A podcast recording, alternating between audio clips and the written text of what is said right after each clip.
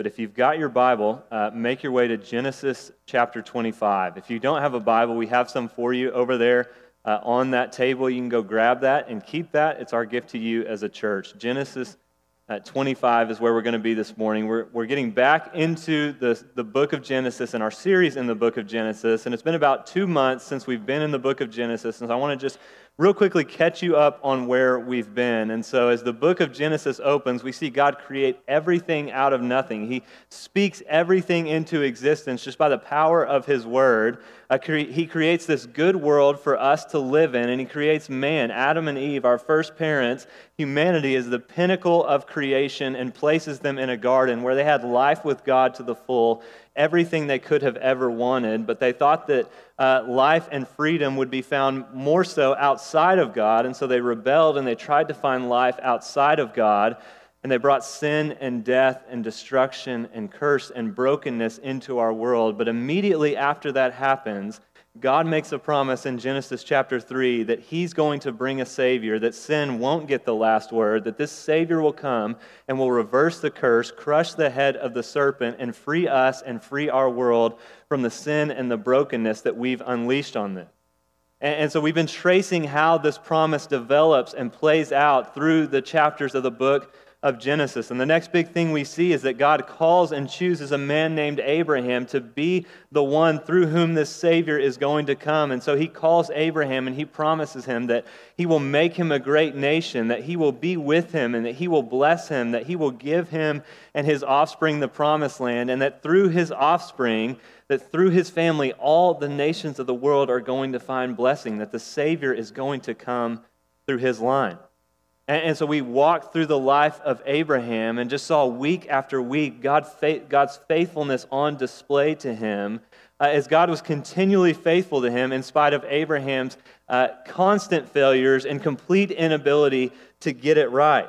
Uh, we learn what it looks like to walk by faith in God as Abraham, just over the decades of his life, through many stops and starts and ups and downs, learns more and more what it looks like to walk by faith in God and trust the power of God to keep his promises and fulfill his word.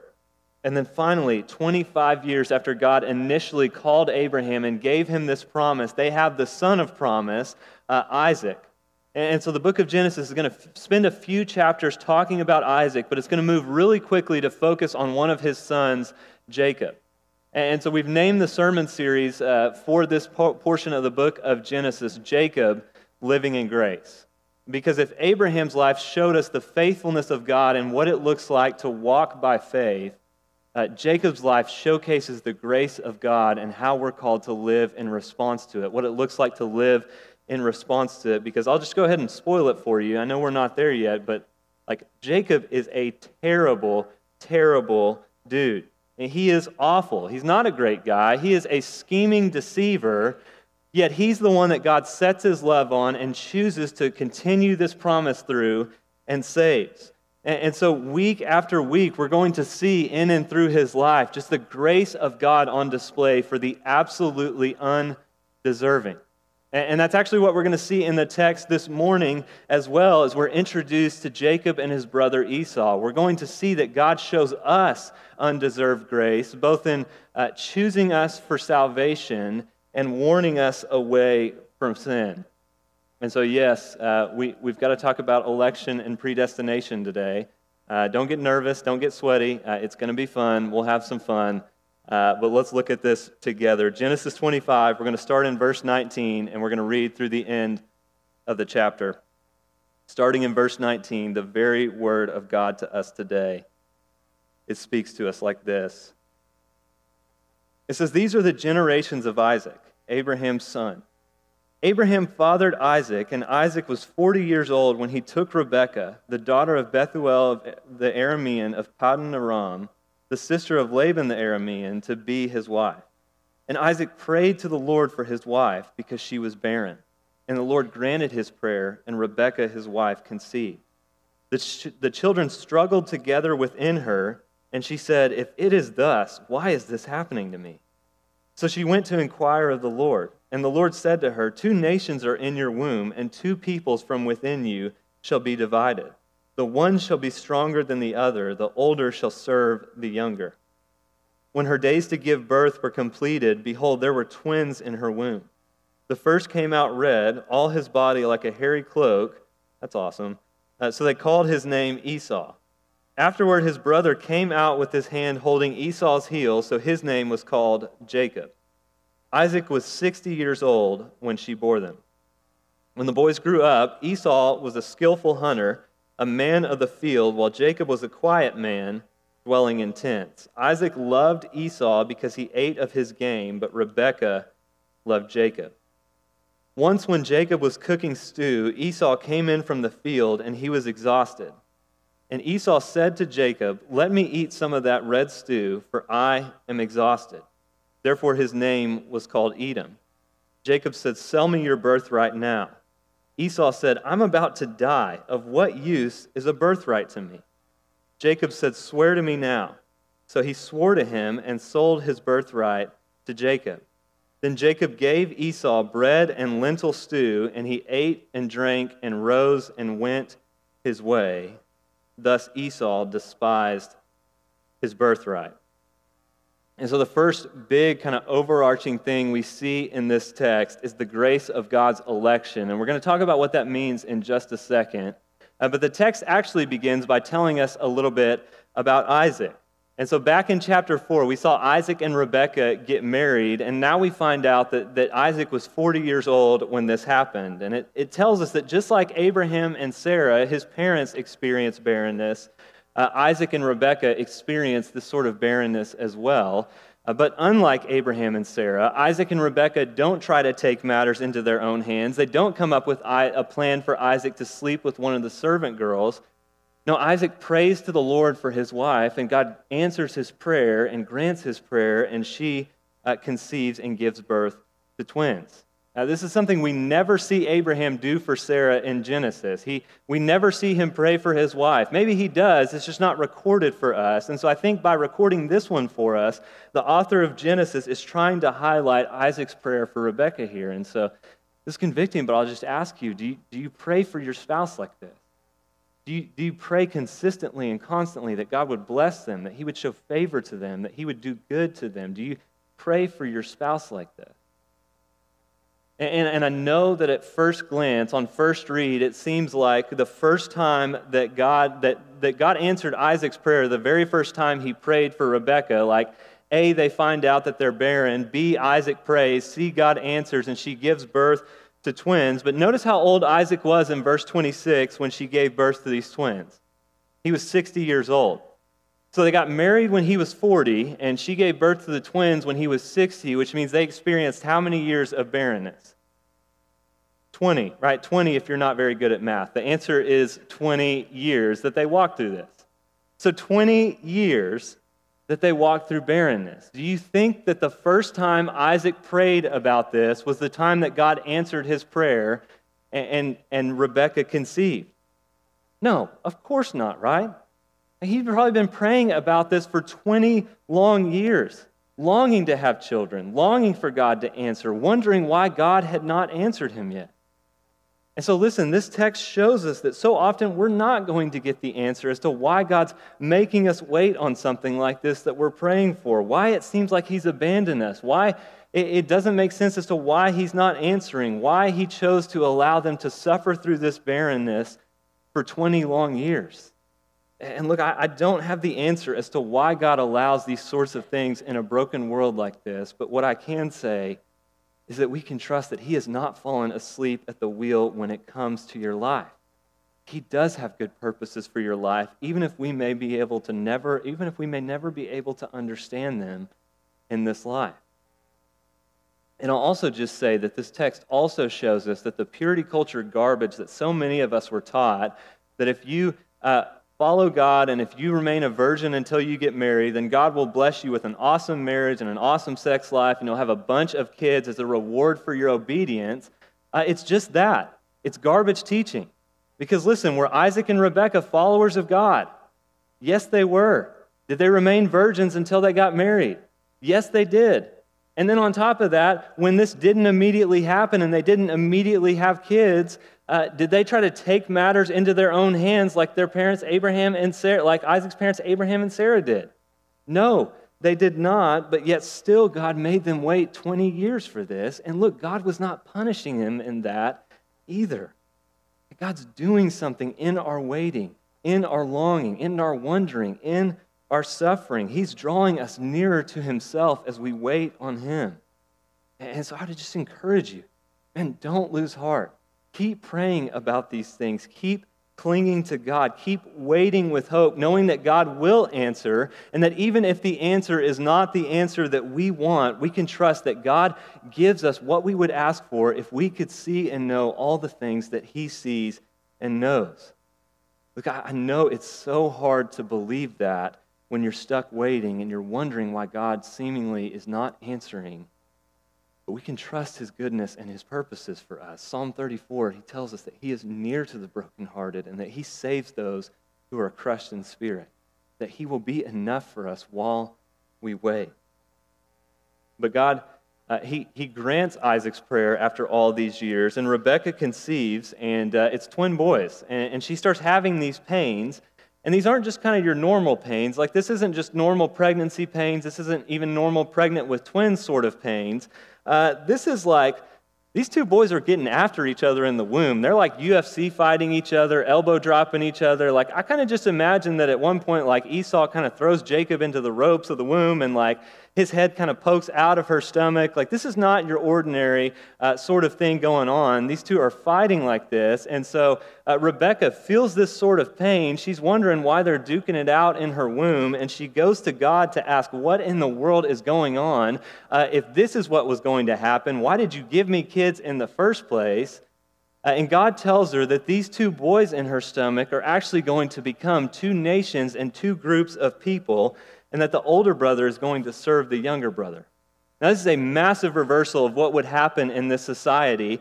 Uh, being the firstborn meant that you got rights and privileges that the other kids in your family just did not. But God is saying that the conventional way of doing things is going to be flipped, that Esau is going to serve Jacob, and that the Savior, the promise, is going to continue through Jacob's line, even though Jacob is younger. And, so God chooses Jacob and not Esau in this. And, and listen, hear me. It's not as if in doing this, uh, God's predestining Esau to hell. Uh, actually, the question of Esau's salvation is really just kind of left unanswered in the Bible. And, and God's doing this not just for the good of Jacob, but for the good of the nations, so that the Savior, who would bless all the nations, would come into the world. And what we're going to clearly see as we continue walking through the story of Jacob's life is that Jacob is not being chosen by God here because he's a better person than Esau is. No, they are both horrifically shady and devious in their own special ways. Uh, it's not because God looked down the halls of time and saw that Jacob would be a much better asset to his team, because once again, Jacob's not bringing a whole lot to the table. Like, he, he's not a five tool player that, that gives you a reason to draft him. He doesn't have assets to his name. Uh, it tells us in verse 26 that he comes out of the womb holding on to Esau's heel, and so they name him Jacob, which means heel grabber or deceiver or cheater. And that's going to describe Jacob for the vast majority of his life. This is who he's going to be a manipulator, a schemer, a deceiver, a cheater who's constantly working situations and people to his own advantage, kind of playing the angles so that it can benefit him and turn out good for him. Like God's choosing of Jacob here is not based on any merit on Jacob's part. He absolutely did not earn it. Like the only answer Jacob will be able to give as to why God chose him and why God showed favor to him is because of God's grace. There's nothing that he did, there's nothing that he will do. And look, the Apostle Paul actually picks up on this in Romans chapter 9 and expands this and applies this truth and reality to all Christians as well. Listen to what he says.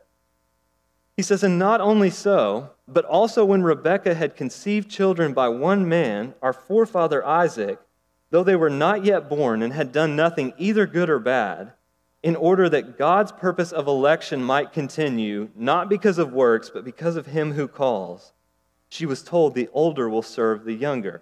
As it's written, Jacob I loved, but Esau I hated. Now, when it says Jacob I love, but Esau I hated, the Bible is using hyperbole to say that Jacob is the one that God chose to continue this promise through, uh, not Esau, even though Esau was the other one. was the older one. Uh, and Paul says that God did this in order that his purpose of election might continue so that his power to call and to save completely by grace and not by our works might be put on clearer display. And so, because uh, the text of Genesis brings this up, uh, we've, we've got to talk about this. And so, I'll just start by saying um, we believe election and predestination are open handed issues here at Veritas. Um, these are biblical concepts, so you've got to do something with them. Like, what I mean by that is the words election and predestination are in the Bible, so you can't really say, like, well, I don't believe in election and predestination. Like, you have to believe something about them. They're in the Bible. Um, but, but hear me say, like, if you don't land in the exact same place as the elders do on the specifics of how this works out, like, that's totally okay. We're still going to be a happy family, loving and serving Jesus on mission together. It's an open handed issue. Uh, and if after I lay the position out and what we believe the Bible teaches on this, you're still not persuaded by our position, that's okay too. Like I said, we're going to be a big, happy family that loves and serves Jesus together on mission. It's an open handed issue for us. But, but I do want to lay this out for you, um, both because the Bible talks about it here and brings it up, and I want to show you why we believe this is such good news. So we believe that the Bible teaches that God is sovereign, He's in control over everything, uh, including our salvation.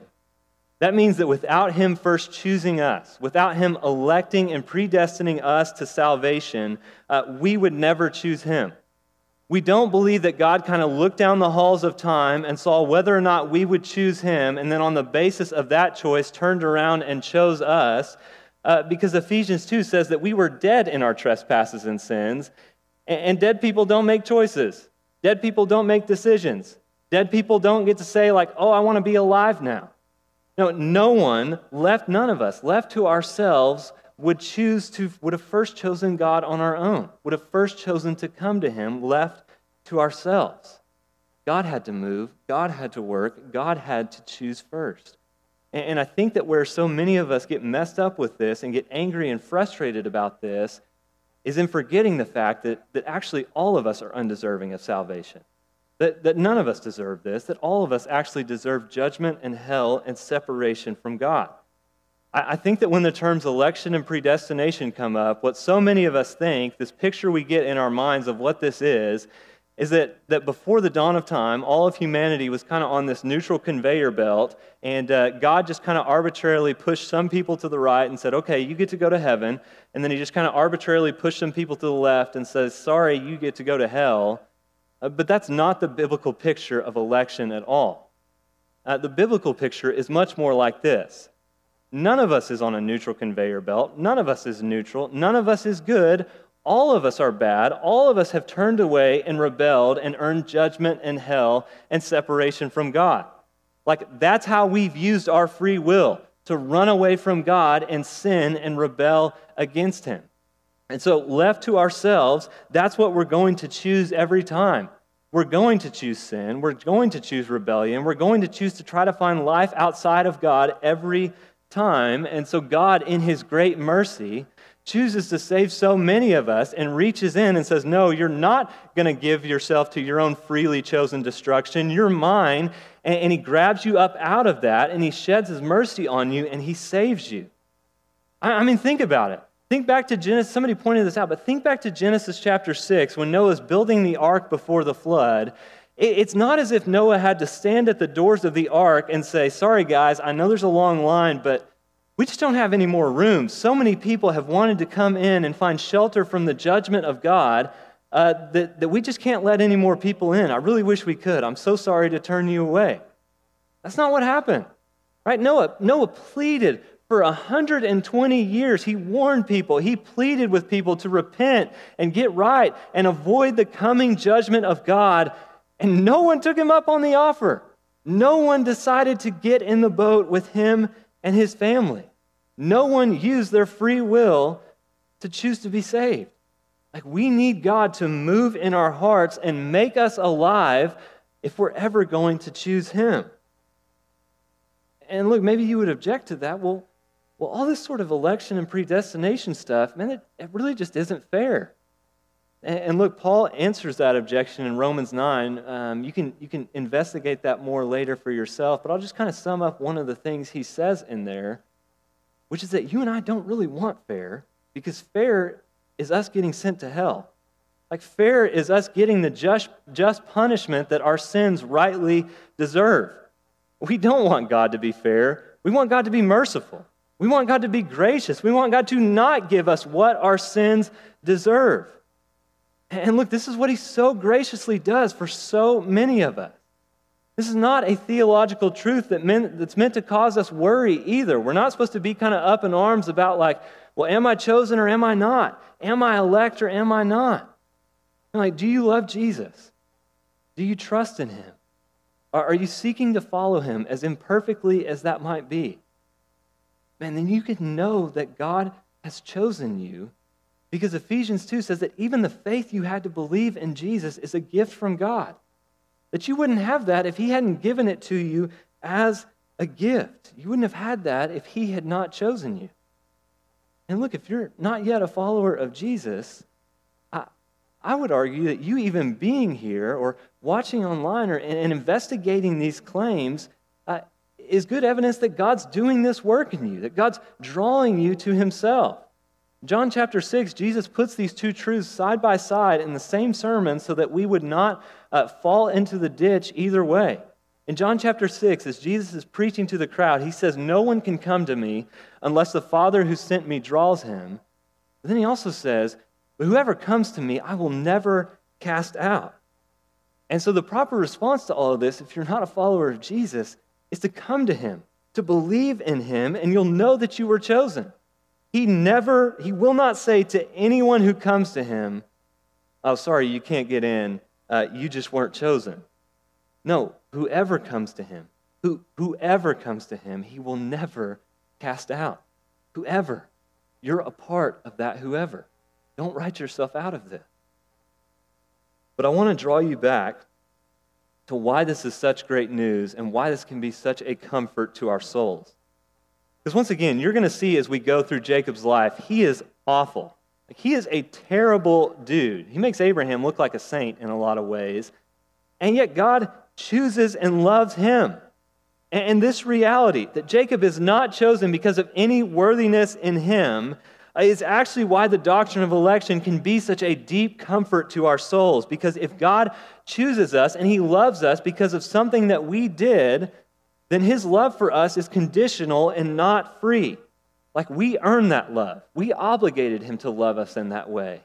And that makes that sort of love incredibly unstable and vulnerable because if God chooses us and he loves us because of the faith that he saw that we would put in him, or, or the works he saw we would do for him, or whatever it is, and then our keeping of his love, it's dependent on the strength of our faith, on the ability of us to hold ourselves on to it uh, uh, the ability of us to do good works, and you'll never be secure that way.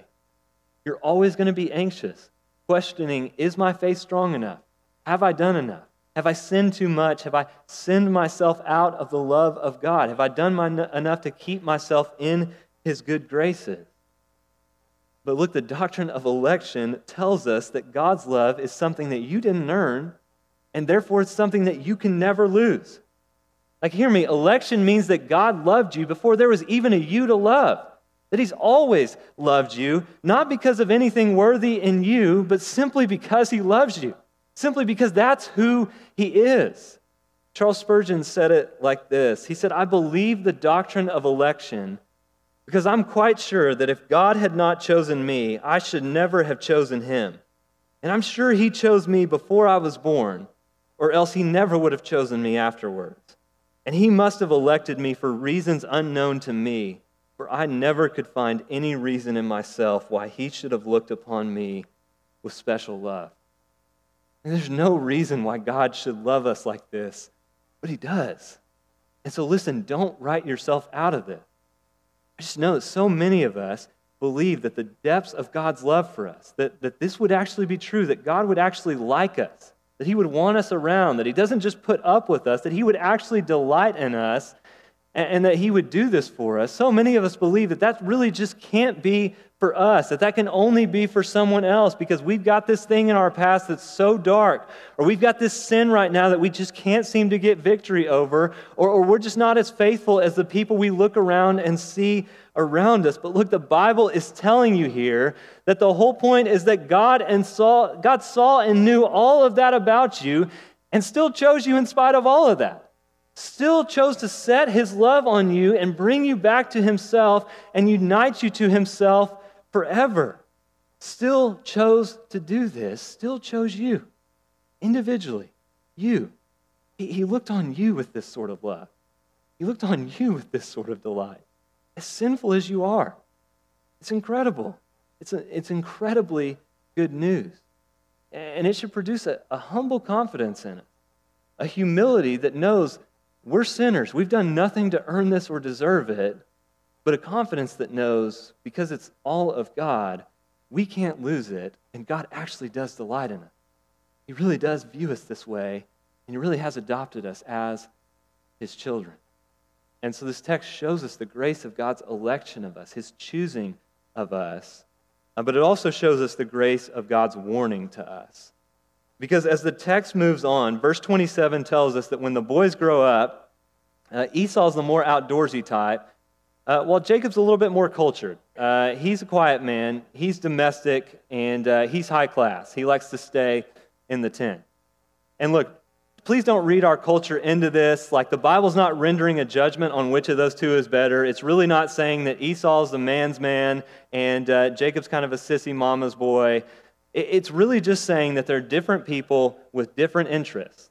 And unfortunately, because of these different interests, each of the parents play favorites with one of these boys. And, and we're going to see the repercussions of how this works out and the brokenness that this causes in their family throughout the book of Genesis. But notice what it says here. Uh, it says that Esau loved, uh, that Isaac loved Esau because he ate of his wild game, because of what Esau could do for him and the skill he had as a hunter. And so I'm not a parent, but I will tell you, parents, like, you shouldn't do this. You shouldn't play favorites like this. Please don't just love and favorite your children for what they can do for you, because, like I said, we're going to see the brokenness that this leads to and how this plays out and just shatters things in this family as this story goes on.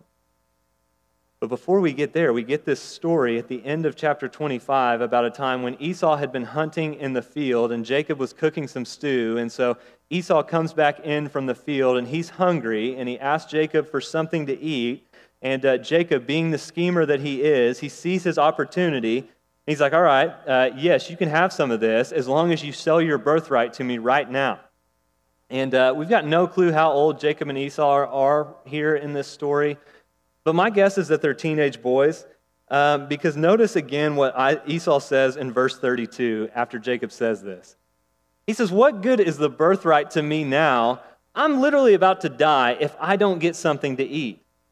And, and, so, look, if you have teenage boys, or you've been a teenage boy, or you grew up with a brother who was a teenage boy, or you've been around teenage boys at all, you know that they hit this period of time where their stomach just becomes a bottomless pit and they can eat full meals like every hour and a half on end and it still will not satisfy them. Like your grocery bill is like $500 a week right? You just cannot give them enough food. They're constantly hungry. And so like i said only a teenage boy is going to exaggerate like this and be like hey birthright doesn't matter because if i don't get some food right this second i'm literally going to die. It's like dude you had three big macs like 30 minutes ago. You're not going to die. You're fine. You're not even hungry but, but Jacob, you know, he's a schemer, so he doubles down. He sees his in, and he says, okay, you can have some of this, but, but we're not just going to do kind of a gentleman's agreement that you can go back on later. I want you to swear to me. I want to get this in writing. I want to make this official so that you can't go back on this. You sell me your birthright right now. And Esau does it. He sells Jacob his birthright. He eats the stew. He gets up and he goes on his way. And the author of Genesis kind of concludes the story by telling us that in this way, by doing this, Esau despised his birthright, meaning he treated it lightly. He acted like it wasn't important, like it didn't matter, like it wasn't a big deal to hold on to, that it was only worth a bowl of soup. And so, why is this story in here? Why, why does Genesis tell us this so early on in Jacob and Esau's life? I think Esau stands as a warning to us to not do the same thing, to not despise the grace of God, to not treat it lightly. Like the fact that he had been given, that he had been given the opportunity to be the firstborn with all the rights and privileges that that came with, uh, that didn't matter to him at all. He doesn't care about God or what God wants for him. He's just completely focused on getting his urges and his needs and his, his urges and his desires satisfied in the moment. And this is what the book of Hebrews says about this, how it expands it and applies it to all of us. Listen to what Hebrews says in Hebrews 12. It says that no one is sexually immoral or unholy like Esau, who sold his birthright for a single meal. For you know that afterward, when he desired to inherit the blessing, he was rejected, for he found no chance to repent, though he sought it with tears. So the Bible compares Esau's decision here to sexual immorality. It's the same idea of being ruled by your lust and your desires and your urges and your wants and letting those drive your decision making. Esau's so ruled by his desires that he cares about the present way more than the future. So much so that he's willing to give up all of the privileges of being the firstborn, everything that that comes with, just to get his stomach filled one time.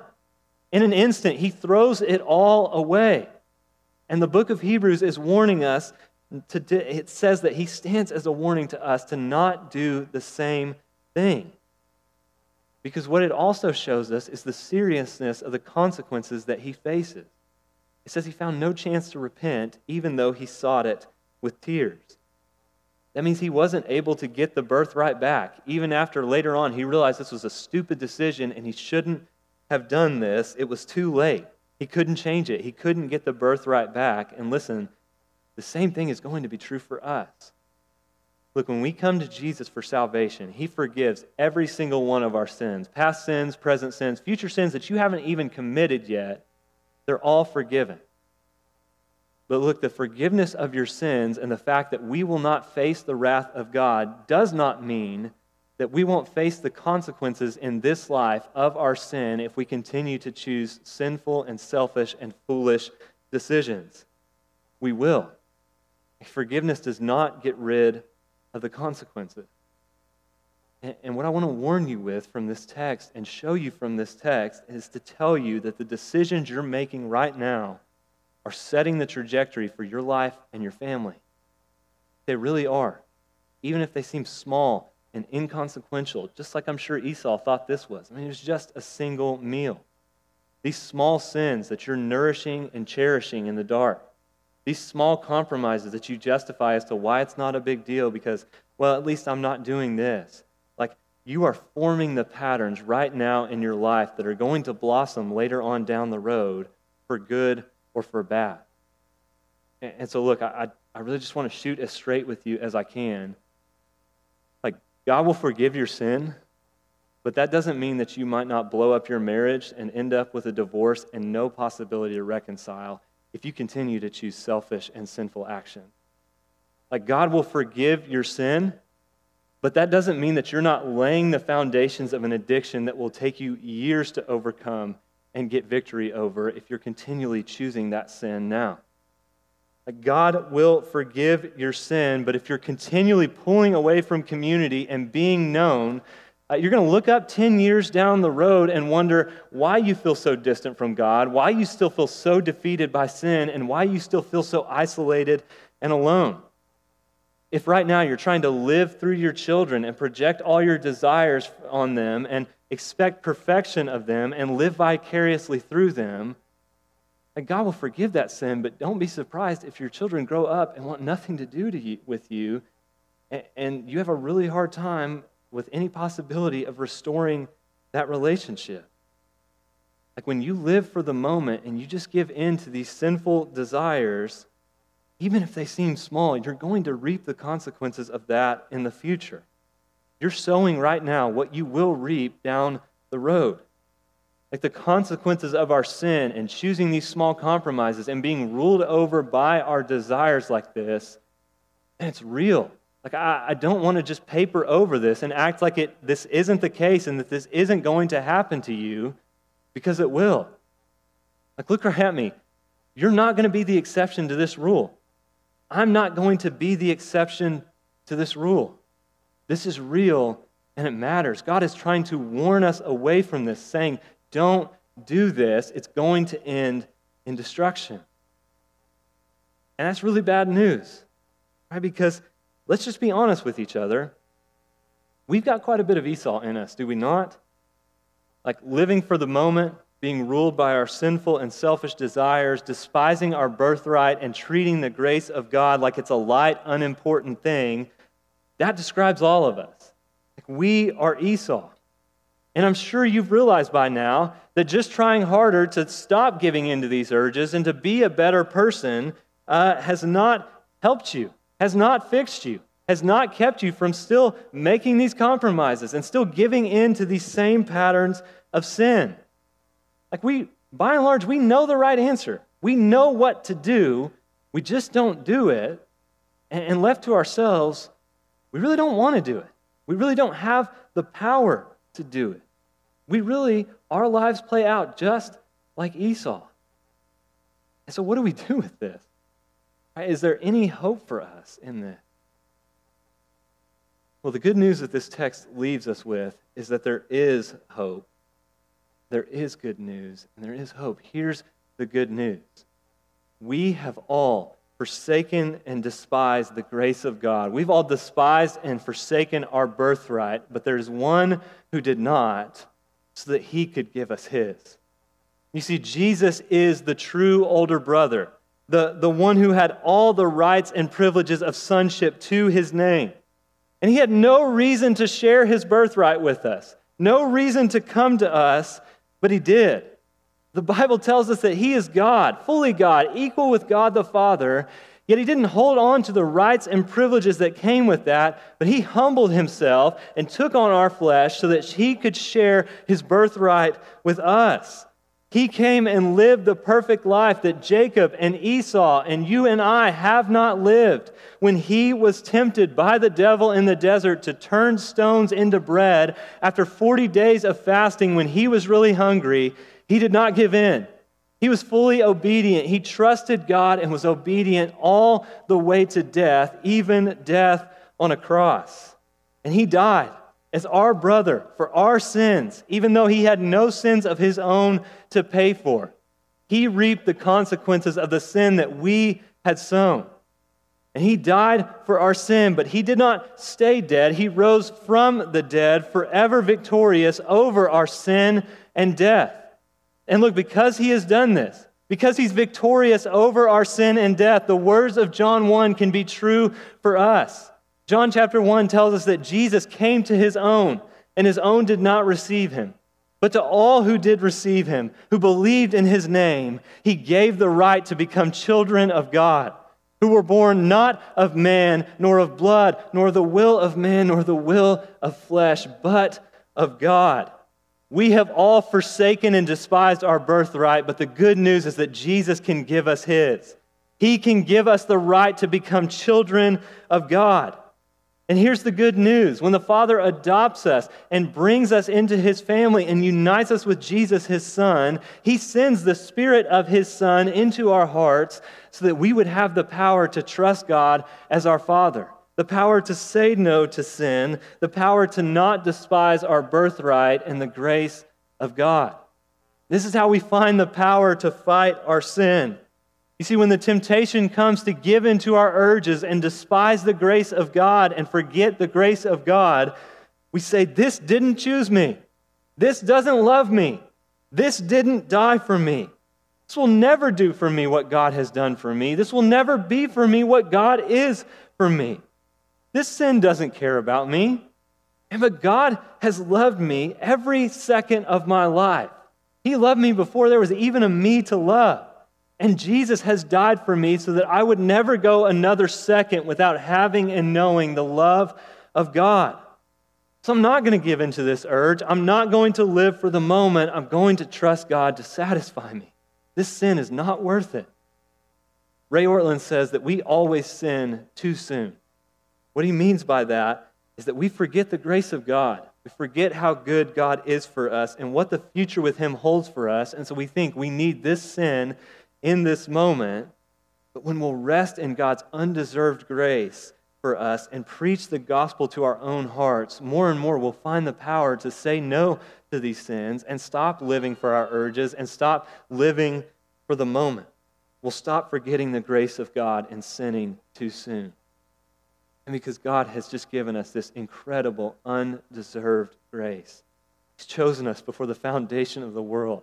He's adopted us as His sons and His daughters. He sent the Spirit of His Son to live in our hearts so that we would know Him intimately forever. Like, hear me. He's chosen you. You're His son, you're His daughter. He delights in you, He likes you, He wants you to be around. He does not just put up with you. And a rest in his love for you. Preach the truths of the gospel to yourself, and more and more, we will find ourselves living into his grace. Let me pray for us that we would. Jesus, thank you for this good news. That in spite of our great sin and rebellion, that you've chosen us before the foundation of the world to be your own. And that you came as a man to save us and to, to realize that and accomplish that and unite us to yourself and bring us back into the family of God. And so, Jesus, would we believe this? Would we believe the good news that you've always loved us, that you've chosen to save us, that you've set your love on us even though we don't deserve it? And would you help us with that to not treat your grace as a light thing?